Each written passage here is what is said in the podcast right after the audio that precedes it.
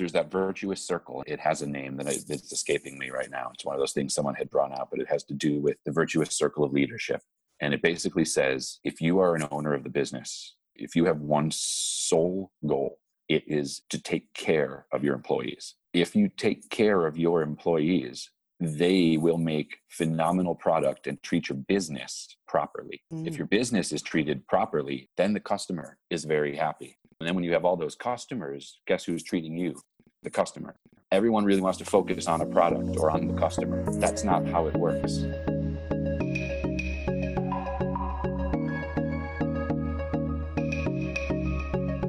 If you're someone who refuses to go along to get along, if you question whether the status quo is good enough for you and your family, you want to leave this world better off than you found it, and you consider independence a sacred thing, you may be a prepper, a gardener, a homesteader, a survivalist, a farmer, a rancher, an environmentalist, or a rugged outdoorsman. This show is for those who choose the road less traveled, the road to self reliance, for those living a daring adventure, life off the grid.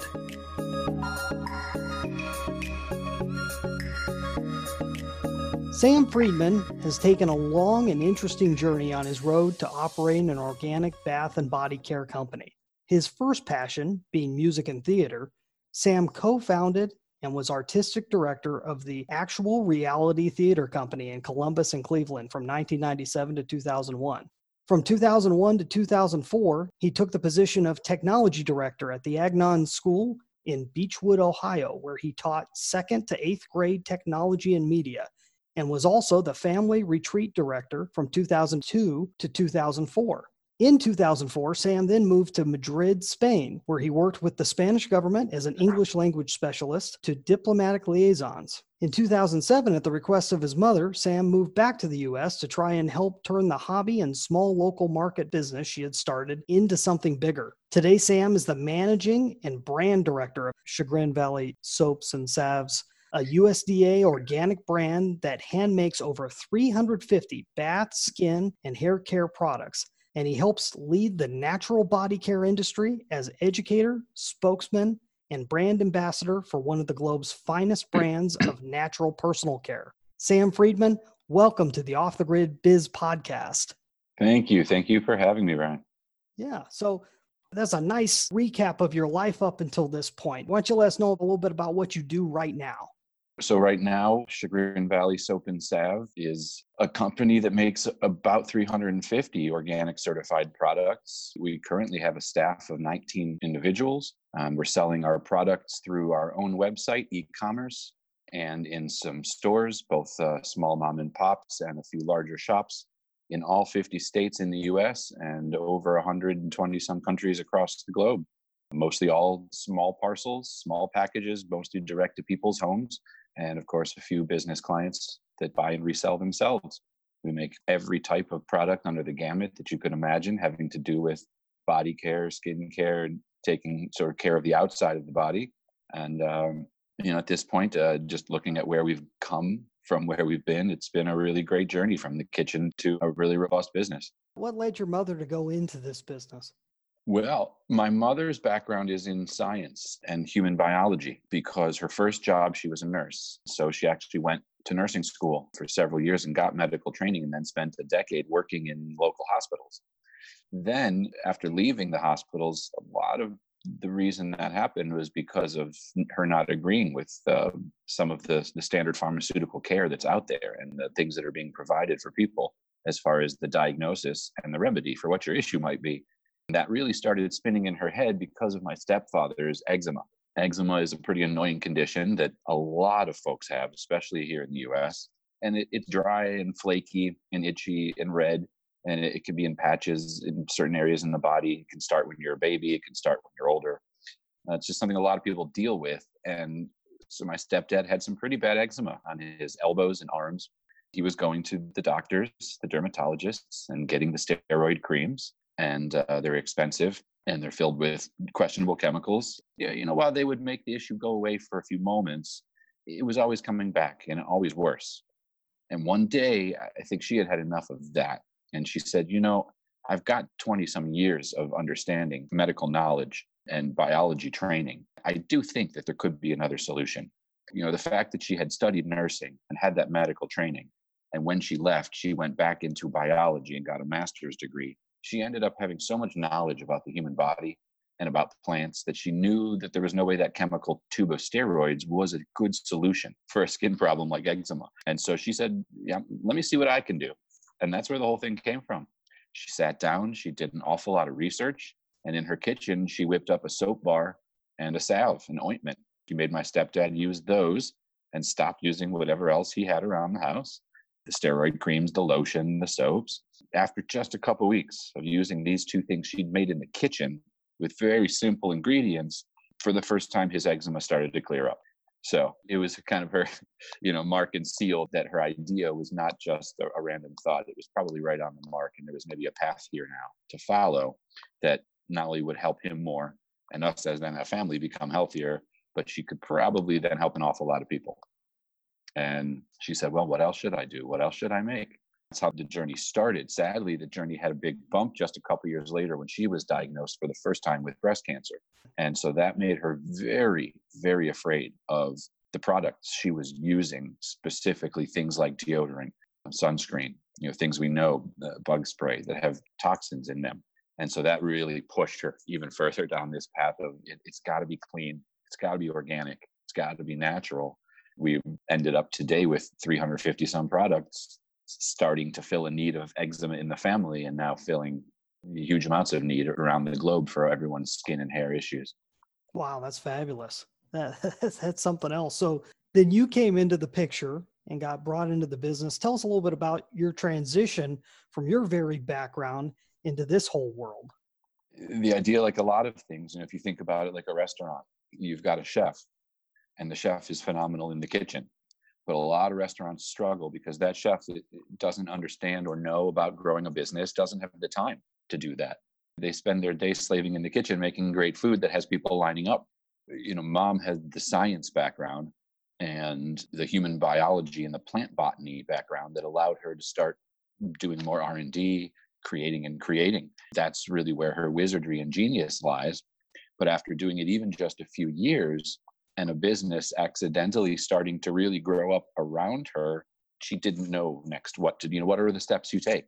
You know it, it then becomes an entrepreneurial conversation and none of us were trained in business.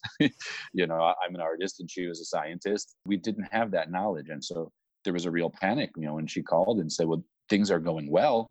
But uh, you know all the emails and all the phone calls you know and all the orders she's like what's the next step? You know do i open a store? Do, how do i sell these things? I don't know much about sales. I don't know much about customer service all the things that come along with a business that aren't just the thing you actually have passion for.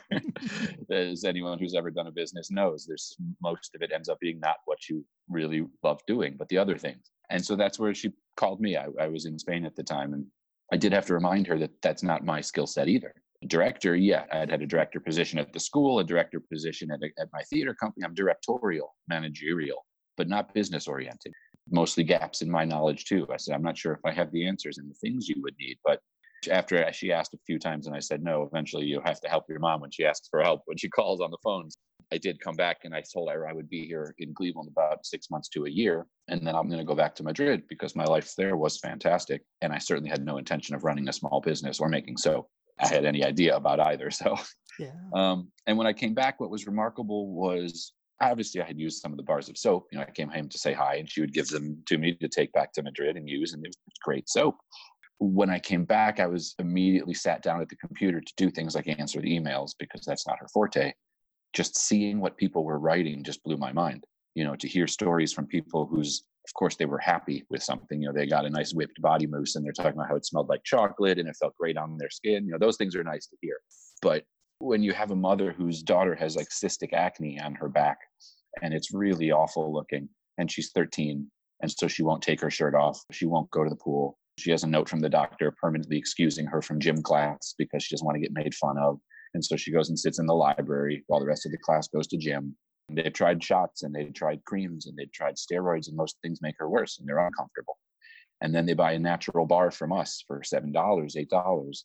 She used it for a week and stuff cleared up. Used it for a second week and she was able to go back to gym class. They took a picture of her in the swimming pool and it makes you want to tear up being like, wow, I've really changed someone's life for the positive you know? Mm. So when i saw that was what was happening it wasn't just a lady making cupcakes in the kitchen and wanted to start a business. There was genuine science here and the potential to improve people's lives in some way. Plus when i saw what and how she was making it in the kitchen and that the products themselves were pretty different than what else was out there i thought wow is there potential to actually do what she's doing on a much larger scale? But not change the process or the concept because that's what business is about. It's scaling up i wondered could we not do that could we get bigger but not use any of the normal mechanisms of scaling up a business because one we don't know them and two i think they rub against the grain of who we are as people we were on a mission to basically do what she did and keep doing what she did and let it just take its natural course of growth and we've been very lucky over now 17 years uh, it grows organically every single year we don't do a lot to push that growth. We still don't understand sales or know about that kind of thing. And luckily, we don't worry about that kind of thing. Advertisement and sales is sort of off our table for the most part. And we worry about production and customer interaction. And like a good restaurant, you're serving up great food, you're going to have people lined up to eat it. That's what we try to focus on very much because that's what we get. Uh, I get the people aspect, she gets the, the science and product aspect. And so together we're really able to do that. And I think over this time, our customers and anyone who engages in our website or us, they get that pretty quickly. Hmm. In the beginning, taking it back a bit, where did she find her first original customers at? That's a wild story, to be honest, because we're so unique in that regard.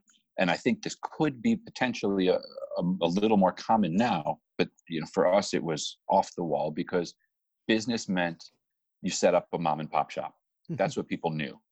And I said immediately when I came back, I said, the one thing I am absolutely not doing is opening a store. I've seen a few friends do it. I've helped a friend's mom or two do it. They all just go down in flames three years after a year of this is incredible. Look at us, we're succeeding. And then a year of, all right, this, you know, we can hold on to this. And then a year of losing most things and then they close. And I said, I, I just don't think that that's the model anymore. It has been for a century, but I'm not sure in 2000, this was 2007. I said, I'm, I don't think that that's going to work you don't have people streaming in and out to buy a bar soap. You know, it's not that kind of a commodity. I didn't see it. And what she was doing was all she knew, which was take a small plastic folding table to the little square right by her house in the cute little town and just sell it on Sunday at the market thing next to the Amish guy with cucumbers. So uh, I did that all of one summer and went, well, this is ridiculous. Here we are getting up at 5, 6 a.m., loading a car, it takes three hours to get there to set everything up and then you spend five hours in the heat to make $150 and then you pack it all up again go home and i said we can't survive like that. You're not going to earn enough for all the work you're doing. We don't grow cucumbers. These things are very expensive to make. And so what happened was she made a website not to sell product because e-commerce i don't think that i don't even know if that term existed in 2004 when she did it but she made a website because she was still a teacher you know, this was still a, very much a hobby before I, you know, I, I, had come home. About a year before I came home, uh, it was still just totally a hobby, um, and she was teaching. So she made a, a website for her students because she's a science teacher, and she thought, well, this would be great. I could teach the kids all about the science of soap making. There's chemistry in the soap making. There's biology in how it all works and what it does. And so she took a class. She's actually never taken any courses or anything on soap making or manufacturing. She did take a class though on Microsoft FrontPage and, and how you use that to make a basic website. In 2004, she made a pretty robust website of about 50, 60 pages that had charts and graphs on how you make soap, pictures of the things she was making, you know, how to make a wooden mold to pour soap into, and then tons of science on you know here's why olive oil is good for the skin. Here's what neem leaves are and here's why their oil is beneficial if you have psoriasis. All of this stuff because that's who she is. She's a scientist and she researches and she puts out information. And so this little informational website that was meant for her students as anybody knows when something goes on the internet there it is. And it's discoverable by anybody. And so she got some emails and some calls saying you know uh, i'm reading about this solid shampoo bar I'm reading about this deodorant you're making with baking soda and coconut oil. Where can I get that? And her answer was, you know, nowhere really, uh, unless you're here in my little town. But maybe if you want to send me a check in the mail, I'll put it in a box and I'll send it to you. you know, literally, as as altruistic as a business could start. The first couple people that heard about us had literally been Googling for things that they weren't finding. I think those things were solid shampoo bar, organic deodorant, you know, even organic soap, you know, handcrafted, truly organic from raw plants. People were plugging in, or, or even a certain ingredient. Neem is a good example, tea tree. Mm. Things were putting those in Google, and there wasn't a lot coming up. Now, it, you know, everybody and everyone you can buy it at the gas station, but in 2004, no. And so her website came up for people. And what's fascinating is those people aren't the people walking down the street who happen to see your shop. Those people could be anywhere on earth. They're typing into a computer. Her first customers besides the people that came to her little table, they were nowhere near us. They were in California and New York, Australia, the Netherlands. That's a kind of a shocking thing to think that some of your original customers came from China and the Netherlands because a lady was looking for something she wasn't finding, and there all of a sudden you came up. And I remember some of the first emails with people, they were a little confused or they were so excited in all capital letters, and they were like, Where can I? What can I? How can I? What happened was back before there was social media, there were chat groups, message boards, if we remember those things. and they're all based on topics and communities. So even something like this off the grid, it would have been a chat group. People would have talked about it and, and the different things they did and the things they had and shared knowledge. And there were a whole bunch of message boards or chat groups for people related to things that would intersect with our business. A couple main ones had to do with hair care. There was a group out of Germany er, called the Long Hair Network. I won't say it even German. And that group had many, many, many English speakers because Germans speak English well. One woman in the Long Hair Network group found our website, bought a couple shampoo bars, took some pictures, and went, Oh my gosh, look at my hair and look what I found, what we've been looking for. And that was that. And there were people all over the globe in that Long Hair Network. And there were a few groups like that. There was one with people with hair down to their the ground and there was one for people with psoriasis you know and a few of these groups found a few of our things and started telling people and so those initial orders and those first people that i was interacting with in 2007 they were all over the globe you know and certainly all over the us uh, which was fascinating. Not normally where your first customers would come from. Absolutely. Yeah. Take us from there to where you are now. Where are most of your customers coming from right now? Now it's exactly the same. Our customers are now in every state of the US, all 50, over really 130 or 40 countries. Most of the countries in, in the world have ordered from us. We have a map up in our, our, our shop. We put little pins in, you know, and it was very exciting at first. And now it's, uh, there aren't too many pins to put left, you know, strange yeah. places that we'll probably never hear from. so it's really fascinating because when you're an e-commerce business like us, you really are a, a store in everybody's neighborhood when you're a, a, store like ours you're a mom and pop shop here we are you know th- we're a mom and son shop here we are you know this small family business but we can be in everyone's neighborhood because we're on that internet it's great because our customers are literally everywhere. And what we notice by looking at a map um, is that our customers are clearly in places where one there is a little bit more affluence a little bit more money uh, to be able to buy a little bit better products places where they value a few things environment, um, sustainability, how much waste maybe they're producing, um, be it where and how they live or a certain belief they have, you know, in that. Um, the outdoors community, hiking, camping, fishing, that type of community, that sort of the rugged and outdoors, people who have to rely on having small amounts of items and things that are safe and easy to travel with and carry and don't leave a mess behind. So we know there's certain sectors, and when we see the map, we look at those kinds of populations and we go, well, where are they? And it's pretty obvious. You see the huge swaths of where a lot of our customers are. California is a huge customer base for us. Um, New York City is a big customer base for us. Mm. Outside the US, uh, it's very clear that Scandinavia and Northern Europe is our largest customer base. The amount of customers that we have from Northern Germany, the Netherlands, and then Sweden and Norway is I couldn't tell you. It's shocking. wow. it, the Netherlands is one of our largest places that we send our product, and it's because they speak English. You know, they're one of the second language. They have to learn it so they can peruse our website easy enough. They value the environment and they have a little bit more disposable income to buy these products, and so they're like, "Sure, yep, give it to me." and in that we see the patterns of where the large shop shopping but what's great about us you know when you look on youtube and type in our name for people that have because everyone loves to make little videos look what i bought and look what i use and all that you don't see any one thing You don't see any one kind of person. Obviously, you see mostly females as far as who's excited about the purchases and showing them because who mostly buys skincare things in the home? Mostly females. But the nice thing is, obviously, everyone uses it. Everyone showers. you know, everyone has to take care of their skin or their hair in some way. So it's not like we make a product just for women. We know the product we make is being used by everyone in the house. It's just usually bought often by the female who makes those kinds of purchases when it comes to skin and hair purchases.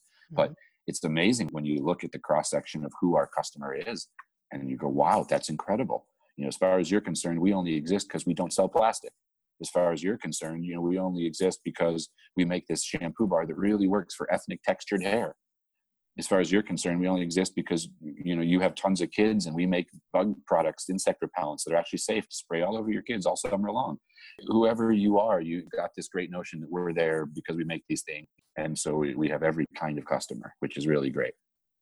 That's fabulous! What a cool story, and amazing how you've been able to keep building on that same ethos it's funny, people have mission statements and you never know what that means. And we don't either necessarily, but we've put down on paper some things we care about. And what it does say is that we don't engage in normative sales. It means I'm not calling you and I'm not knocking on your door. We're not going to bother you to come buy my product. And maybe some people need to do that you know, because they don't have business rolling in. So we're lucky for that. We've got great customers, but we also think it's annoying I don't like when people bother me. I don't want to bother them. It says that we don't pay for normative advertising, and we, we don't. You know, we're not going to pay somebody to stick our name somewhere. I don't even know what that does. I don't think it's valuable. But again, I'm not going to wave stuff in front of your face. It says that we will always do things exactly the way we did them in the kitchen with mom. You know, the things that are important. And so when you come and see our quote unquote factory now, which is it's not a factory, people are shocked. They don't think a company of our size making 350 some products and selling in 150 countries can have three women with hair nets on and spatulas making these products with a mixer and a bowl.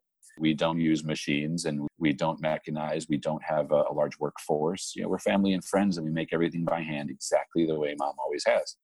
We're lucky. We've kept our ethos. We've kept our process. Um, we, we've kept our people. And over the years, we just grow it to be bigger and more each year. That's awesome. It's really great to hear. So with all the products that you have available, what is the most popular or best selling one? That's easy. Probably make about 370 items. And I think we yeah. sell maybe 20 or so more, 30 more. So we've got about 400 items. And there's about 398 that sell to a one degree. And then there's two others. Those two are the rocket ship that soar above all the rest. One of them is a bar that we make. And what's funny is uh, when my mother first made that bar on the second day that it was finished and she cut into it, she literally said to herself, Well, no one's going to buy this because it looks kind of ugly and it smells very strange. Now, some people say they like it, some people say they don't care for it and describe it in hysterical ways. I've heard everything from a skunk to burnt garlic to the dirt from my mom's backyard. You know, I don't know what.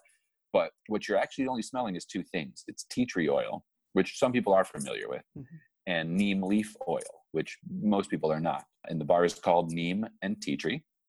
And mom made it because of the medicinal properties of those two things combined. What they are is they're very astringent, but they're not drying. Very good for people with acne like issues. And it's very good for people with psoriasis, which could also be psoriasis on your skin or like dermatitis of your scalp, true dandruff. Many people think they have dandruff and they don't. They just have flaky, itchy, dry scalp. But dandruff is a really bad condition of the scalp people that have dandruff or psoriasis or acne. Acne is very common. You're supposed to have it when you're a teen, but you're not when you're adult. so people dealing with these things struggle with solutions. Most things they use are very drying and they're unpleasant and they've got chemicals. Bar is wonderful because it's gently moisturizing and very medicinal with a few simple ingredients. She started selling it and within a week people were coming back. That was the bar I was actually referencing with the girl in the pool too. Mm-hmm. The, the comments we got were astounding and so the way this bar sells today uh, in stores and on our website, we have people tell us every week it's a miracle thing for them. It's great. While we make beautiful lavender smelling things that are swirled with purple, you know, we also make things like this. And the lavender thing couldn't possibly sell like this does. Because as much as people buy things they want, you have to buy things you need. It helps people that need it. And then the other one much less medicinal, much more, you know, food product, as we say. It's called our whipped squalane face and eye cream. and it's just a face moisturizer. But you know, putting on face lotion is a very, very common thing. Almost every woman moisturizes their face, and a lot of men moisturize their face, especially as they get older. It's hard to do because putting greasy things on your face isn't pleasant. Putting white gooey lotion, it doesn't always come out too well. And so finding a good face product isn't easy. This one is, I think it's three ingredients, maybe, but the main one is something called squalane. And squalane exists in only a few places on earth. The main one, and the one you hear about badly in the news, is uh, an oil that comes from the inner blubber and lining of shark skin. And that is used a lot in vaccinations and things in the pharmaceutical industry. I don't even know why. What we're using comes from olives. There's certain green Mediterranean olives that have squalane fat in their olive oil. And so we're just using cold pressed olive fat, this squalane fat, and we just take it and whip it by hand into a little mousse and put it in a little jar The cool thing is that the third place on earth it's found is your face. The oil that your face makes is called sebum, and the main fat in that sebum is squalene. And so the thing that actually makes your face all plump and soft and juicy and looking good is squalane. And the reason you get wrinkles as you get older is because every day after a certain age, your body makes a little less and a little less squalane. And so your face and your skin cells aren't plump or juicy, they just wrinkle up. And so if you can put actual squalane onto your skin and let it just gently absorb from a not too old age. It's not a miracle. So once you have wrinkles, it won't make them go away, but it can make them not come for a long time. It pushes them off. It makes you look young and healthy and great. And we sell it for 12 or 13 dollars and it's organic and it's in a little jar. I guess that's something I haven't even mentioned really is our price points. Everything I've said probably makes us sound like the fanciest boutique company and it's the opposite. You know, we we are markedly priced below most everything in our industry when people see our bars and our product, they sometimes we get calls and emails asking us how or what they're missing. Because when you compare it to what else is out there, our prices are very low. Part of that's an accident because mom knew nothing about commerce when she started selling these things at a table. And so they were all priced way too low to begin with. And then once you have a nice following after three years, you can't just double your prices. And so it's been a 17 year game of slowly, incrementally putting them up just a little and just a little because we're just way behind. And to a point, we're okay with it. If we're making enough profit to grow our business, we don't need more. All that more is is coming out of the pocket of the person trying to buy it. And what we want is everyone to have access to it. And so making it more expensive doesn't help anybody but us. We certainly didn't start the company for us. mm. So, you know, making it so that a mom in Kansas with, with four kids who wants to buy organic bug spray doesn't have to look at it and be like, man, I wish I could buy that for my family. That would be awful. We don't want that. Everything is priced as low as it can be for us to make sense out of it, to still make it, sell it, make our profit, and just move on. And so, in that, you know, we're, we're also very, very lucky because the, the amount of people that can have access to our, our product is, is a lot. And something like that squalane face cream, whereas L'Oreal starts their first cream at $50 and goes up, you know, it's a $12 cream. You can buy it if you want it. You don't have to say no to yourself. I can't afford that it's a great product. And so the squalane face and eye cream and the, the neem and tea tree bar are stellar hits for us. Fabulous. Okay, let's take a break from that conversation. I wanted to bring up a question for you. During these crazy times, do you feel like your business is indestructible? Most people don't. And if not, the real question is why? And what can you do to make it as indestructible as possible? Well, that's the basis of my new book, nine ways to Amazon proof your business. Let me talk about what we discuss in the first chapter determine focus. So, one of the main ways that you can Amazon proof your business is by determining the focus of your business. And the real problem isn't that you're not doing enough. The real problem is, is that you may be doing too many things in too many places. So, one of the things I suggest is decide whether your focus is going to be acquisition, ascension, or monetization. And I go into the details of what that means in this chapter. It's really the only three ways that you can grow your business. And if you just do that one step of determining focus, you can have a huge change in your entire business. But I also have eight other ways to Amazon proof your business. Basically, the idea of making it competition proof to even someone as big as Amazon.com. So if you'd like to get your hands on a free copy of my book, go to AmazonProofBook.com. Sign up, and you will get a free copy and get the chance to purchase a physical copy of it for a special price. In addition to that, if you happen to be in the Josephine County area or nearby and you're looking to have a speaker come and discuss these type of issues with your organization, club, or group of friends, then I have a limited calendar that I may be able to fit you into. Go check out brianjpombo.com slash speaking and fill out the application. We'll be sure and get back to you on that. And now let's get back to our show. What do you like best about your business and or your industry as a whole? Ooh. My industry is a, a double-edged sword. It's a, it's a yin and a yang. The small portion, sadly, of my industry that is on my train, I absolutely love. We don't mind bragging or being a little you know, it's not egotistical, but we'll take a bold stance to say that we are on a good train and we're one of the leaders of it globally. And we don't ever see a reason if, if, if a woman like my mom and a guy like me can do it right the way we're doing it, there's absolutely no reason anyone needs to be doing it wrong. And wrong means lying to the public, using uh, the ideas of healthy or green or sustainable or organic as a selling term you know, but still putting credit in your product and selling it at Target. You know, that, that doesn't help the public. That's not what they want. You know, they're buying it because they're looking for something certain. And when all you're doing is tricking them through corporate, you know, nonsense and commercialism with your product, it's really sad. We are sadly in an industry where that is a huge thing. The subset of the population that's doing it totally honestly is small. And the amount of the population in, in the green industry, the organic industry, the natural industry that's doing it, you know, the way McDonald's does it is huge. There's a hmm. lot of them. It's very hard to stand out amongst the noise.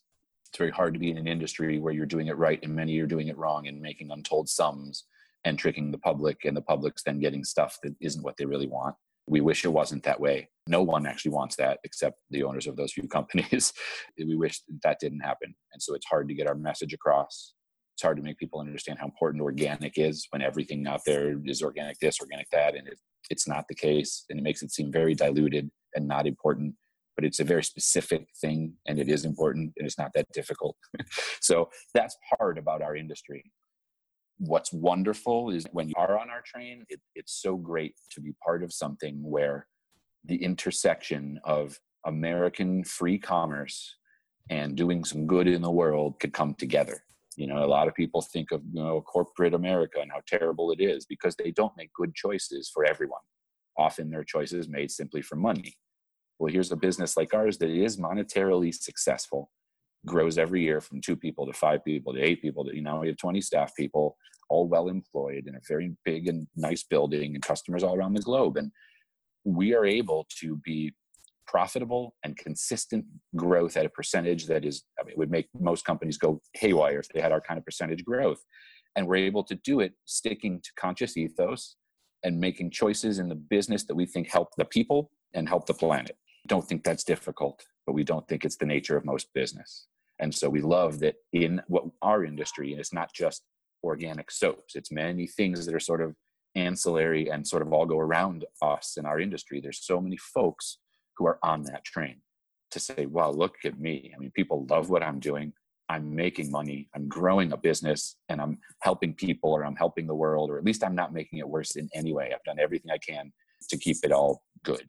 That's great. It's so, it's so awesome. I, we know that for a century, America grew commerce without something like that in mind. A lot of folks didn't know or understand our health. We didn't understand medicine, and science the way we do now, certainly the environment. We didn't get these things. We didn't know pumping black smoke out of a factory was bad. It was good.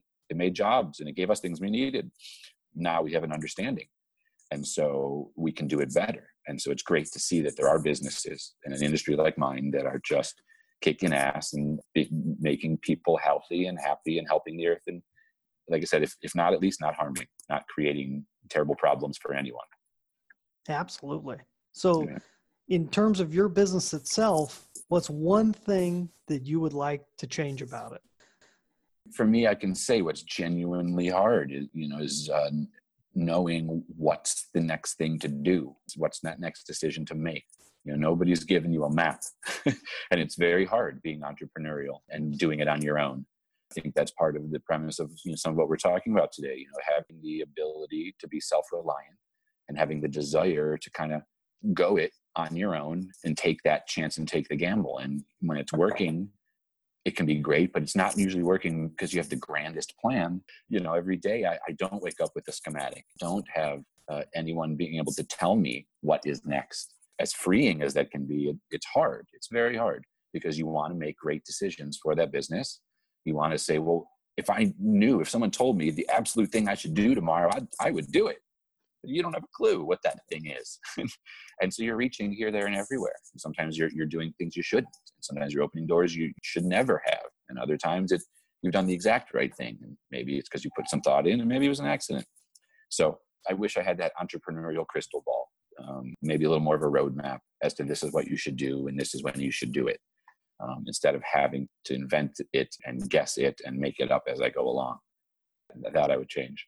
That's a really interesting point. I think it's common. Have you found other kindred spirits out there who are running companies in the same yeah. yeah they tend to call themselves entrepreneurs you know? Yeah. it's a weird word and you don't yeah. know what it means. A lot of people think of it as this unbelievable person who yeah wow it's great. They have a brilliant light bulb idea and they can put on a suit and they create a business. That's usually not what it is. Their hands are usually very dirty and they're failing a lot. There are some really cool groups. Uh, some of them um, i just know of and a couple i'm a part of. One, one specifically is called eo you know entrepreneurial organization. The, the eo group is great because you're sitting around with people who are exactly in your position and they're not at all doing what you're doing is good. I don't need to talk to another soap maker you know? Uh, i need to talk to somebody else who's trying to run a business. Mm-hmm. you know maybe somebody who's dealing with international customers. Maybe someone who's having to run it with their mother and brother-in-law and wife and the complications that come in there. Being able to soundboard off of people that you know kind of understand and also have their own problems and that you can kind of uh, talk it through with. So yeah, and it's great here in Cleveland. You know, we're a small big town. Hmm. You know, so we're, we're not a teeny town. You know, we're a real city, but it's a smaller real city, and so we we do know each other, a lot of us, and it's a great community here. Part of chambers of commerce, or part of this whatever alliance, or this group and that group, and we we work together.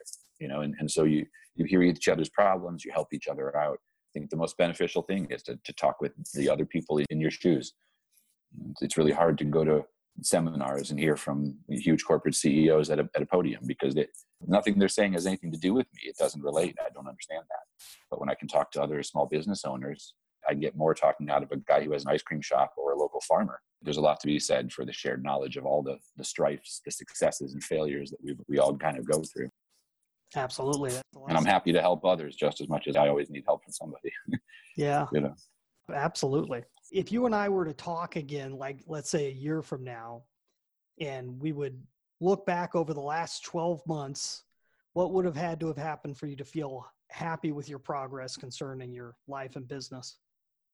To me, my goal is the same thing every, every year. I want to add three things to my business more customers, more products, and more employees and every single year for 17 years we, have done that sometimes exponentially. So you know yet again this year we have gotten some new people in. You know, even during the troubled times with this pandemic it's mm-hmm. been very hard and we we didn't lose the employees didn't disappear for good but we lost a lot of employees temporarily. They all had to go off and do their things to be safe and this and that and so it was a hard year you know with staff but we were able to keep everyone paid and now we, as usual, every year we bring on some extra people as we go into the summer to, believe it or not, prepare for the holidays. mm. We start getting now ready now for for our sales because they're so big, um, and we need the extra hands. And so we've brought on a couple people again, which is great. We're about to uh, yet again unveil two new lines of products in the next two months: an organic hand sanitizer and some uh, essential oils, just beautiful smelling oils that people are always asking us for and then the amount of customers we've gained already again this year simply because people couldn't shop in person and so they had to go online and people needed soap and we make it and so we've added a lot of customers again this year who will consistently be coming back with us. As long as i can say that next year you know we've got some more employees some more customers and some new products i'll, I'll feel very successful. And any year we're not doing that we're kind of stagnant you know so we, we just got to keep at it Absolutely. I can't really, I can't get the customers. As long as we keep making those good products, the customers come and we need more employees to make them. And we focus on our products and everything seems to be good. Well, that's a great way to simplify that whole concept. That's great. You mentioned the COVID situation and everything. And for those of you listening, we're recording this in uh, late July of 2020. So I dated us. Yeah. Yeah. well, no, that's fine. Looking back, what other obstacles have you come up against with this whole situation of this year? It's been fascinating because many businesses have really had to shut down. I mean, actually been forced to shut down and then reopen, or some of them have lost their business. You know, the people or what they're doing hasn't become benign. Uh, for example, a good a good friend who built a great business over the last few years in New York, distributing draft systems for nitrogen drafts that people could were using either for cold brew coffee or for beer coffee shops are closed, bars are, don't have anyone in them. Nobody needs these things. It's been months and months and months, and the business fizzles away. Very lucky that uh, when we were online, and two, we were uh, being a hygiene and soap company, we were asked to stay open during that shutdown when almost everyone else had to close. We were considered extremely essential because we make cleaning product. Uh, in that regard, we were lucky. However, uh, what happened was our business started going up, and it got up to almost 70% more than our typical business. Mm. And our staff went down from 18 people down to six for almost two months. And so we had third of the staff, 75% extra business. It, it was very challenging. Uh, I worked 15 hours a day, seven days a week, leaving at four and coming home, eating a quick dinner and going back at seven and working until 2 or 3 a.m. every day doing it, which was interesting that long, that far into the business. Uh, to have not actually ever really worked like that. And now I've been here 12 years, and all of a sudden, out of nowhere, I'm, I'm working like a guy who just started a business yesterday. It's it was a wild time, but you know, there's there's that virtuous circle, and it, it has a name that is, it's escaping me right now. It's one of those things someone had drawn out, but it has to do with the virtuous circle of leadership, and it basically says, if you are an owner of the business, if you have one sole goal, it is to take care of your employees. If you take care of your employees, they will make phenomenal product and treat your business properly. Mm. If your business is treated properly, then the customer is very happy. And then when you have all those customers, guess who's treating you? Is, is the customer. Everyone really wants to focus on a product or on the customer. That's not how it works. You have to focus on the core of the business. And the core of the business is whatever the people they're actually doing. And so if I want my customer to love me the customer has to be very happy with the business. And if the business is going to be great, it's because of all the people that work there. It quickly became apparent to me as this all started that my focus in this was to ensure that my staff was cared for, that they were fully paid, that they were able to do what they needed to do in the time they needed to go do it, whatever it was, wherever it was. That's what they had to do at that time. And I couldn't be that obstacle. Like could never put my business before them because they are my business. And anything that I thought that I needed to do that came before them would have been a terrible mistake. Nothing comes before them, not even the product, because there is no product without them. We can't, we can't do it on our own at this point. That's long gone. That was my job as, as the leader uh, take care of my staff and let my staff take care of the company and then let the company be good for the customers. And then, then I'll have all the customers. We did that. We did a great job. Uh, we let everyone go and do their thing. We kept everyone fully paid the whole time and let everyone come back as they needed. And now we have people come who work at night, who stagger. They come in and whatever works for them. We, have made this so that you tell me what you need, and that's what we'll make it be. And then you just you keep doing your thing for us, and we'll do it for you. We're very proud of that, that we were able to do that for everybody. Um, daily meetings, making sure everyone's comfortable, knowing whatever people had, whatever they needed. We're very proud of all of that, and I know they are too, and, and they're happy with it. And it's going to keep making our business successful. Is that kind of action, you know? Absolutely. So you've been able to take care of the staff, you've been able to handle the explosion in demand. Has there been any issues with suppliers or anything like that, or have they been able to keep on top of things? There haven't, yeah. Thankfully, not as much as I think there could have been, but there are, and there still are. We lost a couple, you know, great opportunities because of silly things like we couldn't get a, a sprayer top for a bug thing. A big account came through and wanted to buy all these bug sprays and send them out in a monthly subscription box, and the order came through and we we couldn't get the things we needed. You know, we can make the bug spray all we want, but if you don't have the labels, you don't have the container, you don't have the sprayer top, you don't have a bug spray. Been going through those things for months now. Mainly, one of the things uh, is that and my wife, who's in charge of the shipping, pulls her hair out now because all of those things have gone awry. You know, all shipping has either slowed down or is going poorly. And we are a shipping company. We are online. So everything we do, we send out in a box every day. We use the postal service a lot for most of our normal American deliveries. We use UPS for large shipments to stores. We use FedEx for overseas stuff, and every one of them is really struggling. And so when they're struggling, it's sad because we've worked hard. We've put our product together. We've gotten into a box and we've spit it out the door to the customer that's paid for it. and then things go wrong and then the customer is not happy and then money gets lost you know so the, the whole shipping thing and what's happening with covid because of that is is very frustrating for e-commerce but the whole world has then moved to e-commerce. I think that's put an extra burden on it all too. Yeah there, there's ups and downs. We're lucky we're online. There's struggles because we're online. But i think the biggest challenge in all of it has just been the safety. We had a downtown store here in Cleveland, a small little shop. It was our only retail store. Uh, we still do own it, but it's been closed since March 15th, and we, we don't think it is going to reopen. We're very nervous about that. And so, you know, here's something I put three or four years worth of work into making it a really nice little shop. And it, it made no money the first year and then broke even the second year and then made money the third year. And now this year it was really going to be great. We do think it might be over because it's in our real downtown and mm. people go to that downtown every day for four reasons sports arenas and events that are closed. We have the third largest theater district in America here in Cleveland, oh. closed. Concerts, you know, we have a, it's rock and roll capital here in Cleveland, and it's all closed. And then we have an amazing dining district down there, walkable pedestrian streets with all these restaurants and famous chefs, and it's all closed. That downtown of Cleveland has become a, a ghost town. It's very, it's sad. And store like mine that needs daily foot traffic walking by to buy soap hasn't had anyone there for months and months that is very hard and i feel very bad for those people who for them that's their sole business that that's their whole operation for us we have a very robust online business and that was like a little arm of it. It was our only retail store so it's the only place people could go and we will certainly open another. But um, things like this pandemic have really messed up a downtown like cleveland for probably several years. That's hard very hard to see. That makes sense. Makes sense. Yeah. what blanket advice would you have to other small business owners out there in a similar situation to yours? Mm, that's tough. There are a couple professors who knew me. They sent a few students from uh, an MBA program, a, a, business program from a local college, community college, Tri-C, to ask me some questions and interview me solely because they thought they knew that the things I said were so off the wall and different from everything that they are taught there. But they thought it was a phenomenal example to show something very successful, completely different than everything you're told to do.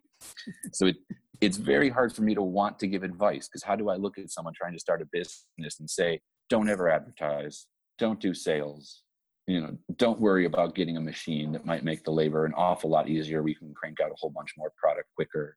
Everything someone would do, I would tell them not to, you know, and all I would tell them to do is make sure you're not starting a business to start a business.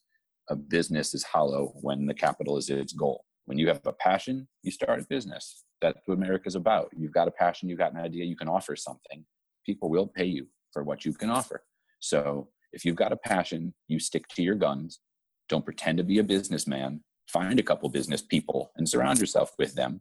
Just be passionate about what you do and stick to your guns you will find all the people then who agree and who love what you're up to and they will support you if you are one of those people who does what you do so well and you stick to it that's where all the success and the admiration comes from. You can't create it you can't make it happen you know so that that's a very important thing. Most of the things then people would say after that about taking a loan or doing an invest i'm not going to talk to you about those. I probably don't agree. We don't do them.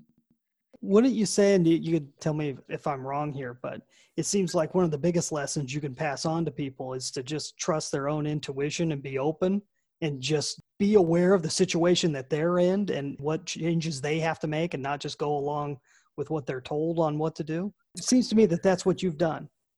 Yeah, transparency and honesty in general is important. And that goes both ways. It has to be to the public and all of your customers, and it has to be to yourself Mm-hmm. You have to be fully honest and open with yourself and totally transparent, you know, to what you're doing so that you can do it right. But you also have to do that for the public. That's all mm-hmm. they're really asking for. That comes back to you sticking to your guns and being passionate about you because then the people love it. Doesn't matter what you do. If you make pickles or you make candles or you lead, you know, treks through the mountain, whatever you are, whatever you do, if you're passionate about it and you're pretty good about it and you do it well, people will follow. Doesn't mean you can make a lot of money. You might need to understand some business mechanisms that don't have much to do with you.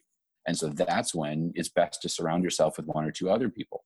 Maybe find somebody who you trust, who's your kind of person, who does things like a marketing.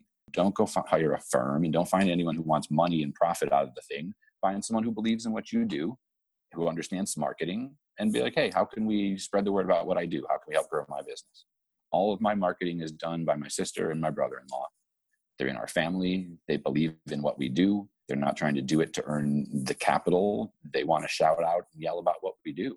My brother in law has IT skills and uh, things like, you know, photography skills. My sister uh, was a social media person, worked at an embassy, you know, and so you take skills they have you make them you know they're passionate about what you do and you use those skills towards the passion of what you're doing we would never do something like hire a marketing firm that kind of thing makes no sense it is about being who you are it's about being open with yourself and with the public and transparent in all of that that's great advice that's really good so what did i not ask you that is something that you'd like to answer i only think of things i don't like to talk about three things that pop into head that I could talk about very briefly. One is the things we use, the ingredients and all the stuff we make. You know, what is all this stuff? and Where does it come from? We source hundreds of ingredients from all around the globe that are fascinating. I just think that that's a, great thing. You know, for a lot of us, we, we try to reduce some carbon footprint. We also try to support local, but we also have to go to the ends of the earth sometimes to find things that we need. And so we, we just use so many cool ingredients. I have a partnership program I've started here that I, I call local symbiosis. I made that random term up. It's not the greatest one, but it, it means what it means, which is that you've got some local people and they can benefit from each other. We do things uh, like work with a local brewery where they have beers that they don't fill all the way to the top accidentally through the machine or beers that whatever it is that they can't really sell but they're still drinkable those go to certain bakeries in town, maybe who make a bread out of it or a, a chef making something. But the beers they have that are one day past the expiration date, those have to get pulled off the shelves at the store and they just go back to their warehouse and they get dumped, which is mm-hmm. very sad. And so we're able to take that beer and then we just replace the water for beer in one of our soap recipes. And now we have a beer soap. And uh, we make a beer shampoo, which is really good for the hair. And so we're taking waste product that the brewery would have to dump and get rid of, and we're repurposing it. And then they're able to sell it in their gift shop, you know, branded with their name and our name. We've got a cool beer soap to sell. They've got a cool beer soap to sell. We didn't have to go buy ingredients. They don't have to dump their stuff, and uh, you know everybody kind of wins.